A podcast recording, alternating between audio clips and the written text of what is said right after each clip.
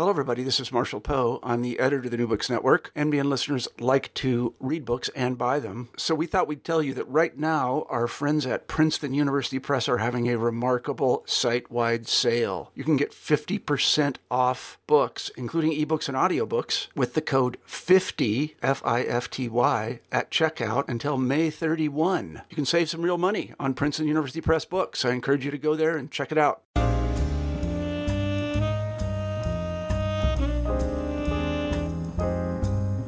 Welcome back to New Books in African American Studies. I'm your host, Adam McNeil, PhD student in the Department of History at the University of Delaware. Today on the podcast, we have two scholars on to discuss their new, brand new edited volume published by our friends at the University Press of Florida, entitled uh, Reconsidering Southern Labor History Race, Class, and Power. Those scholars are Doctors Matthew Hild lecturer in the School of History and Sociology at Georgia Tech, and instructor in the Department of History at the University of West Georgia. And alongside him today, we have the co editor of the volume, Dr. Keri Leigh Merritt, an independent scholar in Atlanta, Georgia, whose recent book, Masterless Men Poor Whites and Slavery in the Antebellum South, was recently featured on the New Books in African American Studies channel. Now, with all that being said, welcome to the program. Hi, Adam. Thanks for having us on.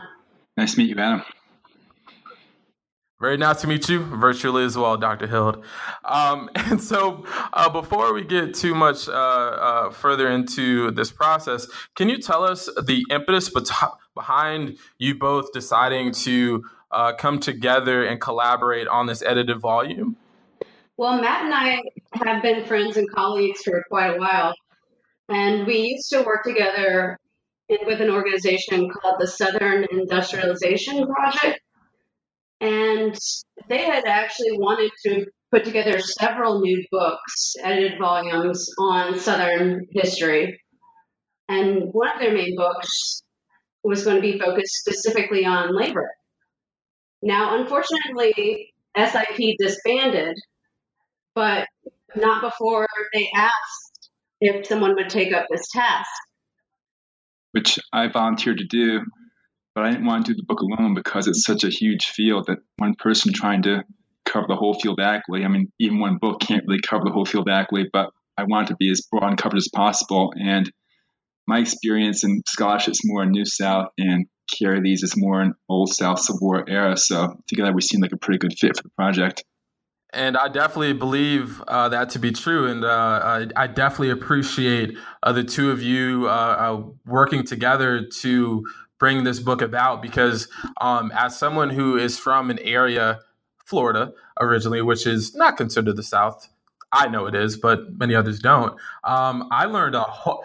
yeah, you know, I'm, you know, I grew up uh, actually one of the areas in your book talks about Apopka, Florida, and I was like, oh snap! I had no clue about um, you know an area that is you know I guess 30 miles away from where I grew up. Uh, probably even a little less than that. And so you definitely, as a Florida boy, illuminated a lot about my community that I didn't even know about.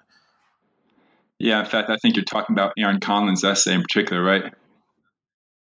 Yes. And yeah, so I think that's one of the more unique contributions of this book that a lot of people probably have no idea that those kind of, for lack of a better term, labor abuses were going on at that late of a day in the United States and still are. Exactly. Yes, and doing this volume, we didn't want to just get contributions from historians. We wanted to make it much more interdisciplinary.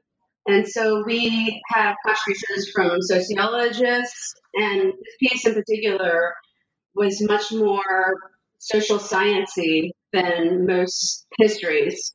And and that is actually a, a an even better way of considering it too, because when you think about how to go into this kind of process of you know sourcing your your um your contributors for that, I definitely appreciate you y'all um, going about this interdisciplinary um in a or more so in an interdisciplinary way because um, what I personally believe um, as someone who um, is emerging in, into uh, learning more about the field of uh, uh, Southern labor history through my work in um, in uh, in, uh, in Western North Carolina it brought to my attention, I think, a lot about, um, especially, and y'all bring this up in your um, in the final piece of this uh, in chapter 19 um, of uh, why labor his- history still matters, is that I, I just don't think that a lot of people, when they think about the different genres of history, that labor history is something that they necessarily think of.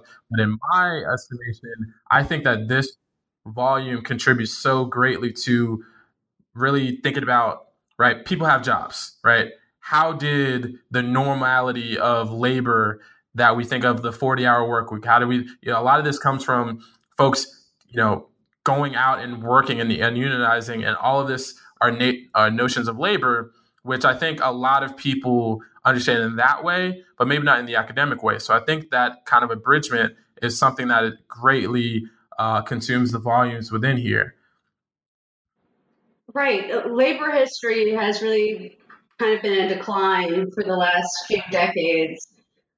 Um, even though labor history has been produced by some pretty amazing scholars, it hasn't necessarily been called labor history, right? We call it African American history, we call it you know, gender history, um, even some histories of capitalism are essentially labor histories. They're looking at how people work, um, what it's like to be a laborer, what it's like to unionize, how people fit into the larger political economy.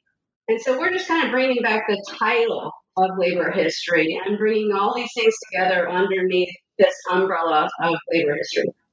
And and actually, you're you're very true in that. I never even thought about how wow, good grief! It's so it's so wild how life works in that way. I never actually thought about how the the uptick in in works on on just capitalism in general are you know it's a it's an expanded it's an expansion time uh, uh, for that kind of um, work uh, but is it necessarily personified you know as a, or contextualized to be uh, uh labor focused right? And i don't think it is. And so i think you bring up uh, uh dr merritt a phenomenal point um, in, in, that way. And so um, going into the book, can you can you tell us, uh, you know, about the the way that you periodize your work, and, and also why you made particular decisions uh, uh, as far as you know how to structure the book? Well, to some extent, of course, we were sort of relying upon or at the mercy of our contributors, and we put out a call for papers and had to kind of see what came in. We did make a conscious decision mm-hmm. right off the bat that we, we wanted to cover as broad of a chronological scope as possible and as broad of a ge- geographical scope as possible.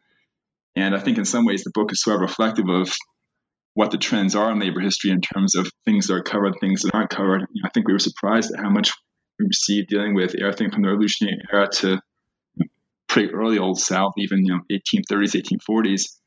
One of my own slight disappointments was how little we got in terms of the Great Depression, and the New Deal. But I think in some ways that shows how kind of the pendulum swings in terms of what people are looking at. You know, in the 1980s, 1990s, kind of the era of the new Southern labor history, that period of the Great Depression, New Deal was all the rage to cover. And now it's kind of, you know, the pendulum swung the other way. Now the emphasis seems to be back more on the 19th century and also very recent times. And so we do try to cover all of American history um, since colonial times. And, and I think we do a decent job of that. But we've divided it into sections uh, that can be easily adapted to classroom use. Um, many of these essays can be used individually in a class, even for undergraduate classes. Uh, we required our writers to be very accessible, uh, very easily read, and you know it doesn't take a whole lot of prior knowledge to understand these essays as standalone essays. And and that is absolutely true because um, you know, it starts off, uh, listeners, uh, their first section is actually uh, the early Republic and the Old South.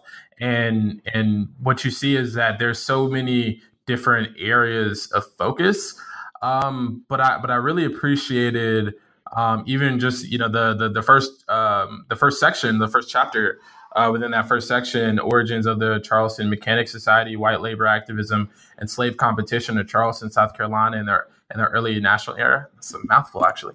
Um, and so um, I, I, definitely appreciated that one as a as a as a uh, opening as an opener uh, because it it brings about kind of like the the nature of competition, right? You know, capitalism, at least in the market driven sense of how we uh, many people think about capitalism today. Where, you know, the market, right? Let the market, uh, uh, uh you know, push towards what the what innovations such are going to be. And so when I think about this particular first chapter.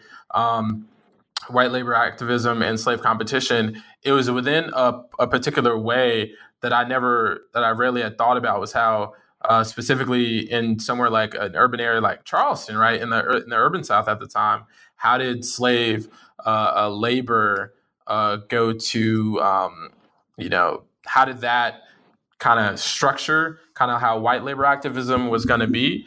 Um, so I definitely think that that part, along with the next one uh, being vagrant um, Negroes, um, you know, talking about uh, the policing and labor and mobility in the in the upper south in the early republic i think those are really two good companions to kind of kind of talk because i think both of those are very particular to our present day moment and how you can kind of look towards this past moment to kind of structure how we understand you know present political activism and and coalition building even today i think. Absolutely. I think one of the main themes in this book is bringing class back into the age-old analysis of race in labor, and not only the divisions within each race, class divisions within each race, but how different classes of white people interact with different classes of black people or Hispanics or Native Americans. And you see that in these early chapters as well as the latest chapters in this book. Um, even the penultimate essay written by political scientist Alan Draper is kind of comparing, you know, putting back uh, more of an economic analysis, a materialist analysis into the study of civil rights. Yeah, I think you go back to those first two chapters you talked about Thomas Brown's essay on the Charleston Mechanic Society and Christian Brassel, Brassel Coffin on vagrant Negroes, in quotation marks, of course. But I think if you read those essays carefully, they have a lot of present day relevance, right? I mean, slave labor then is prison labor now, and it's a bit of a simplification, but certainly that's what a lot of labor agitation now is focused upon the fact that so many corporations relying so heavily upon prison labor that even what should have been low paying wage jobs have been sucked out of the economy by, by prison labor. Right, and if I'm not mistaken, wasn't this week also um, the the the national strike um, uh, uh, of uh, of uh, prisoners right. this this week, if I'm not mistaken. Right. Right. Um, and, and so that's why, you know, it's even more, uh, I guess, I don't know if ironic would be the right term, but, you no, know, what comes around it's goes not around, by coincidence that history repeats itself. right. right. And, and so it's a, you know, this is this interview being recorded, uh, you know, the day or days after um, the, the the strike, I think is so so important because what it does is it it earmarks time for for us to really think about right? You know as your as a third one even as i look at it right now origins of the prison and industrial complex you can't really get as you, you really can't get to the point as much as that one or at least in in that uh, particular title. Uh, inmate labor in the deep south 1817 to 1865 by uh, uh, brett j uh, Derbes i might be messing the no, last name up right. and apologies to him um, and so you know and that's why i think that sometimes um, and this almost goes and we can even talk about this a little later in kind of how um, in in how the teaching of something like labor history or Southern labor history specifically, how the training that goes involved to become a historian within that field in large ways, right? Sometimes we talk about the the term uh, uh objective or objectivity. Um, and so some people may listen to us speak about, you know, these particular things of, you know, the the eight of the uh, of the late 18th and going into the 19th century and you know how can you speak about you know making parallels between today and and, and yesteryear but you know uh, you know that's that's something that even as I start my PhD those are conversations I already know that we're going to have and so it might not be done in a labor history kind of way but objectivity in, in, in that sense does have a connective thread into how people understand the, the the understanding of what labor is and and the production of labor history, right? Which is a, a which is a, a form of production. That's a fantastic point, and we were very pointed with our authors that we wanted them to be able to connect these historical uh, moments to what's going on in the present day. And we really did push some of them more than others um, to reach and make those connections and make sure that they pointed out why history was relevant to modern day issues. Uh, so basically, we went even back to, um, you know, the early labor history of the 1960s and 70s. And that was really tied to the civil rights movement. Early labor historians were trying to make history relevant. They were trying to show um, what laborers and workers were doing and what they needed and what had worked historically and what hadn't. But it was always a very presentist movement. Uh, they wanted to make people's lives better. And I think there's also a movement, especially you know post recession, you know, over the last decade or so. A lot of the new generation of historians are trying to make that kind of uh, reestablishment to the present again. They're trying to make a more presentist activist history in vogue once again. And and and that that's absolutely true. And also when when we look at um, you know the, the i think the part where i had so much uh, so, so little understanding of um, when we look at some of the areas of um, of scholarship here is looking at so so to give uh, some more context you know so there was a recent essay that was um, that resurfaced uh, i think his name is uh, john edwin mason at the university of virginia um, and it was published through I think it was Yes Magazine, and it talked about black. Uh, uh, or I think it would have been uh, Affrilachians, right? Um, as the term goes, the the bringing together of um, African and, and, Appalachian, right? And so I thought that that would that essay or his particular essay, which is not a part of this book, really made me think a lot about the world that I was living in over the summer. In you know, um, in my dealings with folks, when I tell them that I'm I'm trying to you know recover the lives of African Americans who are here in the Smoky Mountain region, but countless times, I you know people were very uh, uh, hesitant. Some embraced it, but a lot of them were hesitant because a lot of folks because they didn't see African Americans in the community today. It's as if their co- contribution to the greater region um, historically was just like their presence. It was it was lack thereof. It wasn't there. And so I thought that how y'all talk about um, you know, some some folks that some might call Affrilachians or or folks within um, within the context of even you know their their work with uh, Latino uh, workers as well. I thought was a great contribution because a lot of times when it comes to organizing and such like that, you know, coalition building was everything, especially in areas where you, where you were not there in large numbers. Right. That's a big problem now, right? That's that's a big problem too. Is that a lot of these unions are, in a way, it's kind of again old stories repeating itself in a more complex way because the South used to be for so long essentially a, biracial, two-race world, and now the South and the country as a whole it's you know much more multiracial, and the coalition building is really one of the things that's become hard, harder than ever to do in some ways, which is sad. 2018, but a lot of working class whites have this antagonism towards Latino workers, especially. I mean, certainly African American workers too, but especially Latino workers, Hispanic workers, as people who just don't belong in the landscape as far as they're concerned. And that's become one of the real problems to trying to organize a lot of these workers who, you know, a lot of us say are the ones that most need organization. Exactly, and so you know that that's so true because there there's even a, this this how you know my life revolves damn near on Twitter it seems like because even how I came to know the two of you through Twitter, how I came to know a lot of the books that are are are, uh, are spoken that I speak to the authors for for the new books in African American Studies through Twitter uh, or through source through uh, areas of Twitter, um, because I end up seeing another article about uh, uh, Latino or Latinx folks as the largest immersion group in um, uh, in the Appalachian in the Appalachian region Um, or actually, let me let me make sure I say that correctly because I had a woman that I work with from Kentucky uh, chide me because I said uh, Appalachia wrong. Uh, but but but nevertheless, you know, right?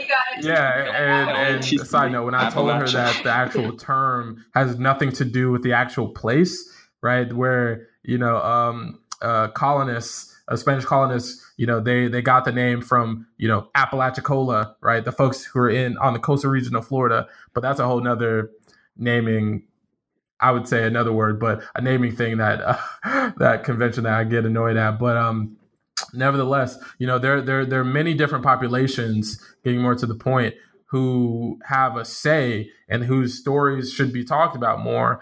But I'm so glad that y'all came um, and, and, did this book and, and edited this volume because what it does is it contributes to a better understanding of how places have gotten to where they are today. And it gives them a better understanding to contextualize what the hell happened in 2016 and how it, the blindsiding that was supposedly happened didn't exa- I don't think it's necessarily blindsiding if you actually knew a bit about this particular history or at least acknowledge it, I would say.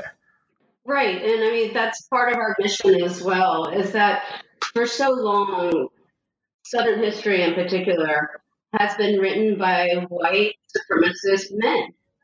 And so there still is so much to go back and overturn, or at least go back and check.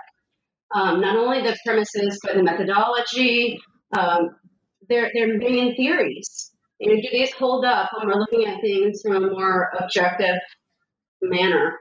Um, when we're doing more research more uh, deeper archival research or even you know, broader oral interviews uh, for more modern day topics.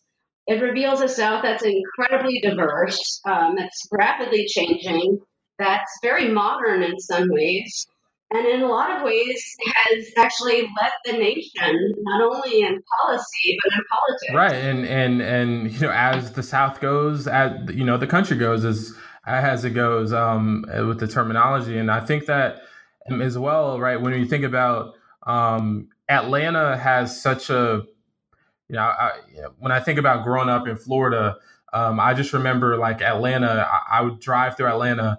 Uh, to give an example, uh, when I was, you know, in the mid 2000s, I was uh, a teenager, and I would listen to things. I would listen to things on the radio, and when I'm back home in Central Florida, that I don't hear for literally months right? So I think about like just just Atlanta and and, and it as a particular jumping off point to talk about you know cities, right? The urban South, and in large ways, people don't think about urban and the South being anywhere near each other because they think about something. Right? I'm living in Delaware, though Delaware's not seen as you know metropolitan or anything, but where we're close to Philadelphia, D.C., Baltimore, New York. Those are urban.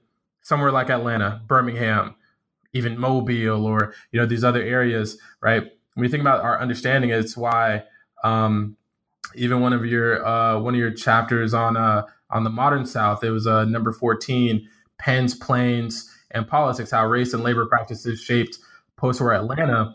Uh, from Joseph uh, D- uh, D- Joseph M. Thompson, rather, um, it really made me think about um, because I had read recently uh, Maurice Hobson's book, uh, "The Making." It was about the making of a black Mecca, about uh, Atlanta being the the personification of a black Mecca, and how when I go to the Hartsfield Jackson Airport, I didn't know much about Atlanta historically, besides King and, and all that stuff. But I did know that Hartsfield Jackson was, t- at the time, I guess, the most uh, the the uh, an airport with the most traffic in the entire world. But it's like, and I think I think it still is. But it's like, how did that happen? How was it constructed? What had to happen to have Hartsfield Jackson, right? The extension with Jackson occur, right? How, why was Maynard Jackson such a huge figure in, in Atlanta politics? Well, it had a lot to do with labor history. And I thought that um, that particular contribution helped me to understand that even more. Right. And I would highly recommend anybody to watch the Maynard uh, documentary about Maynard Jackson um, that Dr. Hobson is on as well. Uh, he's a good Atlanta friend. But um, this essay by Joseph Thompson is, is one of our favorites in the volume.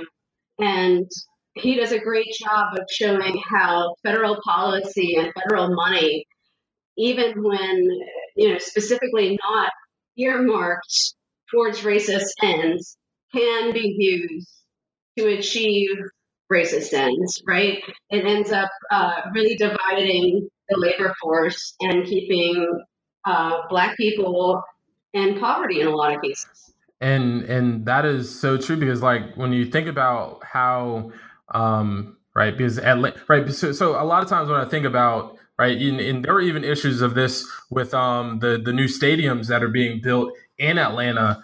Um, because I know that um, I think it was what's in it. Sure. The new Brave Stadium is what in Cobb County, uh, if I'm not mistaken. And so, you know, Right. right, Yeah, it is. It's Atlanta address, but it's not actually the city right and and, and it goes into questions of right what has to happen right? The you know we especially with the espnification of how you know uh, uh, sports media has as you know as a as a way of of looking at this as well kind of looking at how um what takes place for a stadium to be built what takes place for a team to move and also you know the tax credits right? You know the the the you know this is a private industry who's getting tax benefits right what those the, you know and so Which, right of course, in the South, there's an old story, right? I mean, that's, you know, like Keri and I both worked with Gene Cobb, and he wrote about that for, for decades about how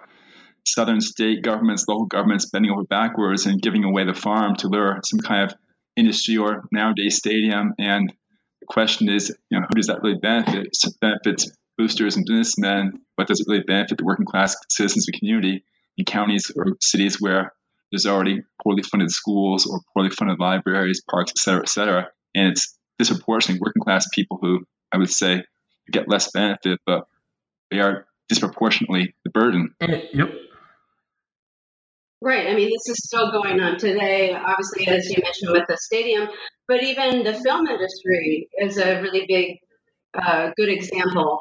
You know, so many shows, movies, you see that little Georgia peach at the end. Well, that means they moved their production from Hollywood to Georgia, and they did it for one reason tax breaks. You too, throw, also you throw that little Georgia peach on there, you're not paying a penny of tax. Of tax, um, you are yes, you're providing jobs for people in this area, short-term jobs, um, but many of the people are actually imported from other places to just work these short-term jobs, and uh, then you're not leaving the city with a penny of tax, and you're disrupting the city while you're filming.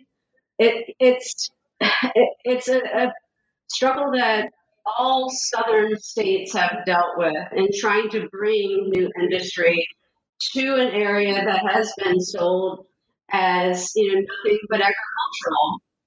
Um, and so, in order to bring industry, in some ways, you do need to give these kind of tax breaks or tax cuts, but then it does end up hurting poor people disproportionately. yeah and i think matt you're you're uh, trying to chime in there on that particular point too Well, no, I think, I mean, I don't have much to add to that, except I would say that, let's face it, the film industry in Hollywood is completely unionized. Georgia is a right to work state. So I'm sure that helps too, right? Absolutely, absolutely, and and, and you know it's why, and, and not to you know harp on Atlanta because you know I hated Atlanta when I was a kid, but I love it now. But, No, I mean, I mean, Oh, it's yeah. just kind of a poster child for the urban South. I mean, it's these evils can be, you know, if evil's the right word, but these ills can be found cities all over America. But in fairness, probably a bit more in the South. And although increasingly, with- as you saw with the right to work movement in, in Missouri, they they voted it down. But right to work, I mean, I think one of our essays by Adam Carson talks about this dealing with Arkansas. That Arkansas is a state that had a pretty strong labor movement, especially for the South, until the 1960s, and then over time, the combination of right to work laws from the 40s and boosterism chipped away and chipped away. And of course, Arkansas is now one of the least unionized states in the entire nation. So it's, uh, increasingly, though, the right to work problem is becoming more, you know, of course, problem's my opinion, but I think it's the opinion of most of study labor history. The right to work problem certainly starts in the South, but you know, one one of the points that Keri Leigh and I and some of the contributors tried to make in this book is that you know, the hope for a long time was that the South would catch up to the rest of the nation in economic matters and matters of labor representation, labor rights. And in some ways, what's happened the last 30 or 40 years is just the opposite.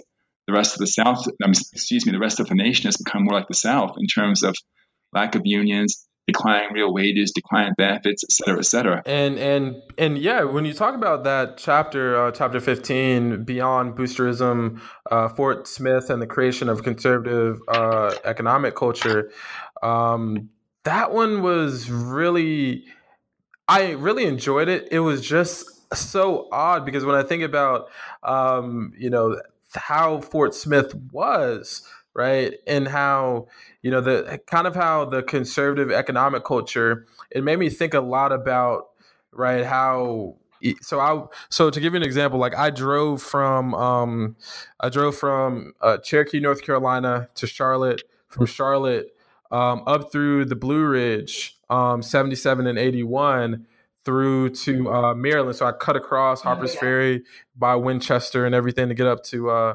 to, to to to Maryland, where my friend lives outside of Baltimore. And so to me, after living and and working and reading your book specifically, so driving and kind of thinking about the themes of this book helped me to understand better, right? Kind of like not necessarily understand might be too strong of a word, but kind of it, it, painted a better picture your book did for when i'm driving through you know the, these uh, relatively rural areas for the most part um, and thinking about how and why maybe even in a place where economically they might not have been as well off how they can still be very very strict in their conservatism especially in their in their thoughts about economic policy yes certainly i mean this is kind of one of the you know, push and pull dramas that's been being unplayed in the South for a long time. And it's in some ways it's sort of a, a myth that it's this conservative South where working class people reject unions, but at the same token, there's been a lot of I don't know disincentive perhaps. I think there's a legacy in the South of even workers who are willing to unionize being afraid to unionize and you know the book doesn't go into this as fully as it might have for the simple reason that again we had kind of go with what contributors gave us but you can look at the textile strike in 1934 in the South that was in Georgia. The governor, Gene Talmadge, declares martial law and has strikers thrown what had been a German POW camp at Fort McPherson in Atlanta. In South Carolina, seven strike leaders are killed on a path. So, and people remember these things. I mean, there was a, a documentary produced about 20 years ago about the textile strike in 1934, and they were interviewing people in the 1980s and 90s who, three generations later, were still saying they were afraid to unionize because what happened to their grandparents. So, I don't think it's so much that Southerners the working class, the working class people in the South aren't necessarily any more anti-union than other parts of the country, but there's still this sort of dark legacy that hangs over unions in the South that doesn't in the rest of the country. Right, and Bob Hutton's, T.R.C. Hutton's essay, "The Gunmen of Capitalism," I think does a fantastic uh, job of explaining this. You know, showing how even private companies are hiring you know, thugs basically to go after any laborers who are trying to achieve better working conditions. Uh, and this was widespread, you know, throughout the South and throughout the nation. Um, but it was particularly violent in the South, uh, not only due to the legacy of slavery, but due to white supremacy.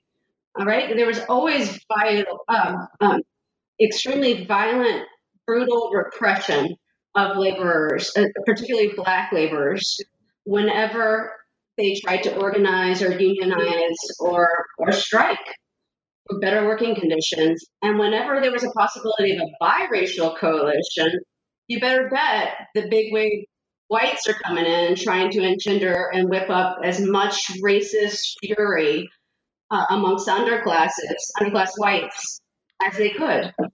Yeah, and so when I think about kind of like uh, a lot of times people talk about uh, you know either sundown towns or the overall vigilante violence that um, that really was the the life between Reconstruction and going into the 1950s and 60s. Um, that's why. even now, I mean, there's still sundown towns in Arkansas to this day. Oh wow! In fact, one of the famous ones in Bonanza, Arkansas, where white coal miners drove out black coal miners barely over a century ago and the last census I saw in 2010, this, this town in Arkansas, there was still not a single black resident. Wow. in 2010. Think think about wow. that. It, it, it's reminiscent of um, there was a book by was it uh, Timothy was it Timothy Phillips or something like that? It was a uh, Blood at the Root. I think that was the the story of uh, was that Force is that Forsyth County, um, where there was a lynching Oh, Georgia, yeah, sure. Forsyth County, right, just north right. of Atlanta, and, right? And that's famously, if I'm not mistaken, that's a famous county that Oprah went to. Um, I guess it was in the the 1980s or the 1990s on her show, right? Yes. Yeah. That's when I name one of the racist, most racist counties yeah. in America until the mid 1980s. Though I think is it, and correct me if I'm wrong, Keri Leigh, but wasn't that county all white until the mid 1980s? I remember yes, a, I a so. big demonstration fact, some some historians from the University of Georgia, I remember William McPhilliam among them, actually were marching in Forsyth County in 1986 and were being belted with bottles and rocks by, by Klansmen. And you know, there has been some degradation in the county, but it's been a very recent and slow development for sure.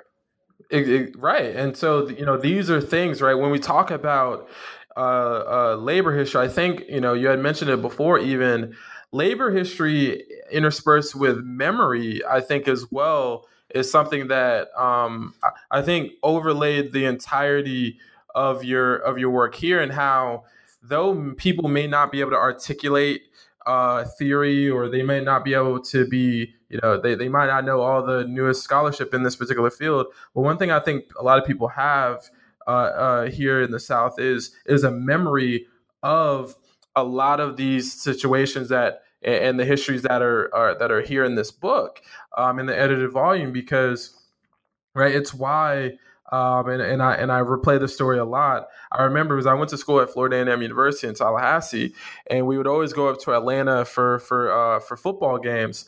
Um, and so we would drive. We wouldn't. We wouldn't take I ten. We would always go through Thomasville, Georgia, or Thomasville, uh, Valdosta, and such. And I think we were outside of Valdosta one, uh, one time, and I'll never forget it was my freshman year in 2010 when there was, and all of us are from the suburbs of Orlando, so none of us were anywhere near, uh, or at least we thought, uh, uh, uh cotton uh, fields or cotton plantations. But I'll never forget, we were all four of us are in that car, and we looked to our left, and there's a white, you know, a white fi- uh, filled field, right? So we know that's cotton. Why do we all freeze, right? Why do we like? You know why do we feel pressure right in, in, our bodies? It's that it's that memory where we don't know right? We've never picked cotton. Maybe some of our family members did but we don't have a personal relationship uh, a, a, a, primary relationship to it. But it's that memory right? It's the memory and the, our understanding of what that means right? We don't have the knowledge or we don't have the uh, depth of understanding to be able to rope off books or anything like that. But we do have a memory right? A more uh, embedded cultural memory, right? Historical right. memory, right? Right. It's a visceral reaction, something that feels, you know, very uh, primordial. I think in some ways. Yeah, and, and I even remember um, actually, Keri, I was listening to your interview here on uh, I I think it was either the New Books one or the one that you had on um, uh, uh, the, the the Jackson, the Andrew Jackson one, of the Andrew Jackson podcast, um, and I was actually walking through the woods. Right, I was actually on a on a trail um, in the Smoky Mountains, rather. So so you know, this is how you know people listen to this stuff, or they might just be a huge nerd like myself. Might be both true. And so uh, what happens is that I thought for a second as you were talking uh, with the interviewer, I had to I, I had to pause you guys real quick to kind of take in the moment, in the sense of why is it that African Americans do not, for the large part, feel like the the you know the conservation of the environment, right, or nature is somewhere where we want to be. Why do we not want to be in the woods? Well, I think part of it has to do with the fact of Right, and this goes to like the transcendental movement, right? Where a lot of them thought about um, uh, uh, the nature as like a as like a space of recreation, of vocation, right? But not necessarily something that is your entire world, right? If you're an African American in the antebellum South, the woods, right, the outdoors, that is not somewhere where you have a lot of gr- fond memories. But that's where a lot of the destruction of your life comes from, right? And so so, so, so when I think about yeah, yeah that's a, that's a fantastic point. And one that I wish um, you would write an amazing essay about because I think it is absolutely true. I mean, you think about even a, an enslaved person trying to escape, right? They, that's that's their luckiest. You're trying to escape, but to go out into the wilderness means almost sure death. You know, whether it's from animals and beasts or from the next white man that sees you. And as I write this down to make sure I do not forget it, um, you know, I, I that that's actually a, phenomenal point because when I think about um, how you know and and and as well you know there's a there, there's a potential for a spinoff for more um, you know philosophical based approach when when it comes to you know debates about you know these areas that new, new books now we're thinking about. I'd love to have you all on on to speak more about that specifically um, we'll talk about on offline a little later but i think that um, in the in the time that we have left i think it would be fruitful for us to talk about you know as well like though that last section like section five right concluding thoughts because i think that um, you know the, the going forward part um, and kind of how because you know obviously the the the title of your book is reconsidering Southern labor history, right? And how right going forward, right? You know, there's the discussions that not only we're having, but that hopefully historians um, and, and, folks across the the, the spectrum um, interdisciplinary wise, right, are thinking about hopefully you know maybe you haven't thought about this as much but kind of what do you think the legacy that you want this book to have? And kind of like what it builds into for the future of not only your careers but also with the careers of of the contributors but also the greater field of southern labor history sure um, and we started getting at some of these themes um, but of course you know this was turned into the press uh, probably what close to two years ago. Yeah. So lot's happened in that time. Sure. Um, and I would make some of the arguments even more forcefully now. I think that if anything can come, uh, anything good can come out of the current situation, is that we will see the absolute horrors of the right and swing a little bit farther to the left and hopefully get some really progressive reforms passed within the next few years. Um, that, that that's me being very hopeful, of course. But so the new labor history, as I pointed out in the 1960s, was really came about in tandem with the civil rights movement. And like I said, they really wanted to be activists. They really wanted to change policy. And so, in some ways, I'm hoping a revival of labor history you know, a kind of third labor history can also help usher in a third reconstruction of sorts, um, something that not only gets at matters of race and reparations and the absolute um, inequality of wealth that resulted not only from slavery but from federal policy after slavery, but that also addresses, uh, you know, what are we going to do from a labor perspective going forward. As Bethany Moreton points out very clearly in her essay, we're actually looking at a society where people need to work less, right? And so that needs to restructure our entire society. We need to put more people into service jobs. You know, people are living longer. People have more special needs. We need people at all levels of the service economy who are paid living wages um, who are given complete benefits, health care, you know, retirement. We need to take care of the people in society that are taking care of other people, uh, who are educating our children, who are taking care of our aging parents.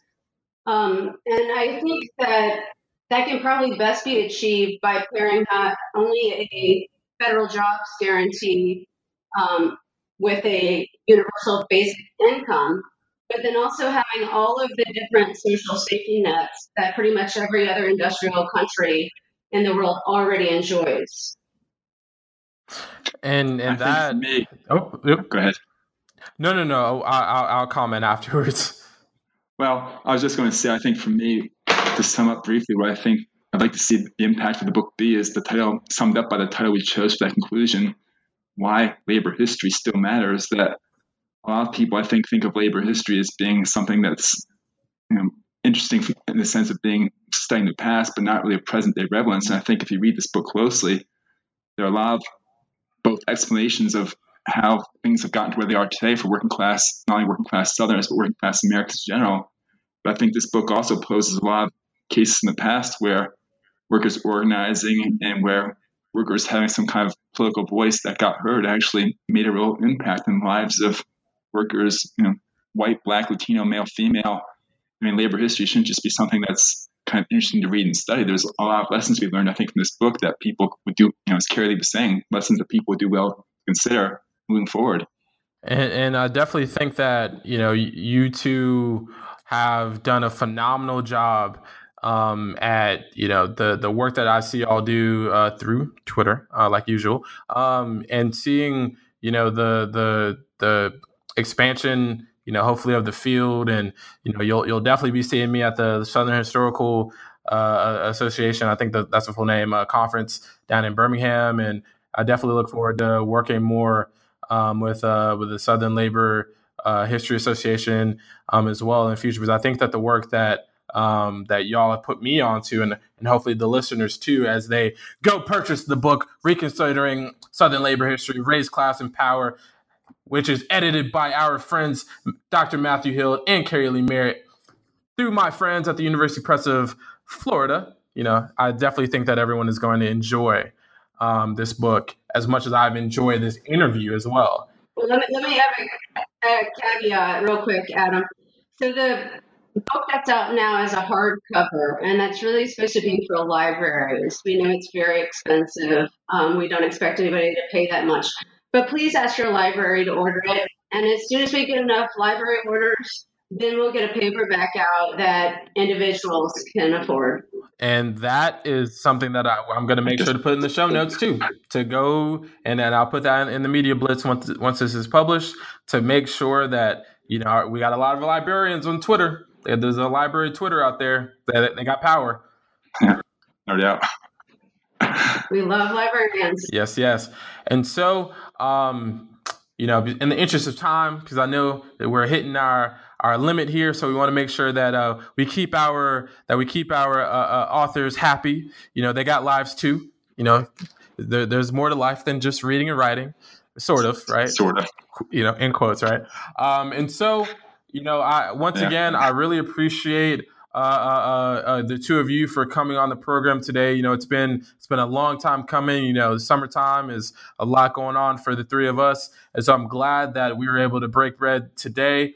And uh, this won't be, you know, the the last time. This will just be uh, the first time. And so, once again, I appreciate the two of you for coming on the program, and those two, if you have not been listening for the last 48 minutes exactly we have on here Doctors Matthew Hild and Keri Leigh Merritt, who uh, edited this beautiful book with this phenomenal cover uh, entitled Reconsidering Southern Labor History, Race, Class, and Power, which was published by our friends at the University Press of Florida. And going forward, we will definitely have both of these folks on the program go, uh, at another time. But until next time, folks, I am your host, Adam McNeil, host of New Books in African American Studies. Over and out.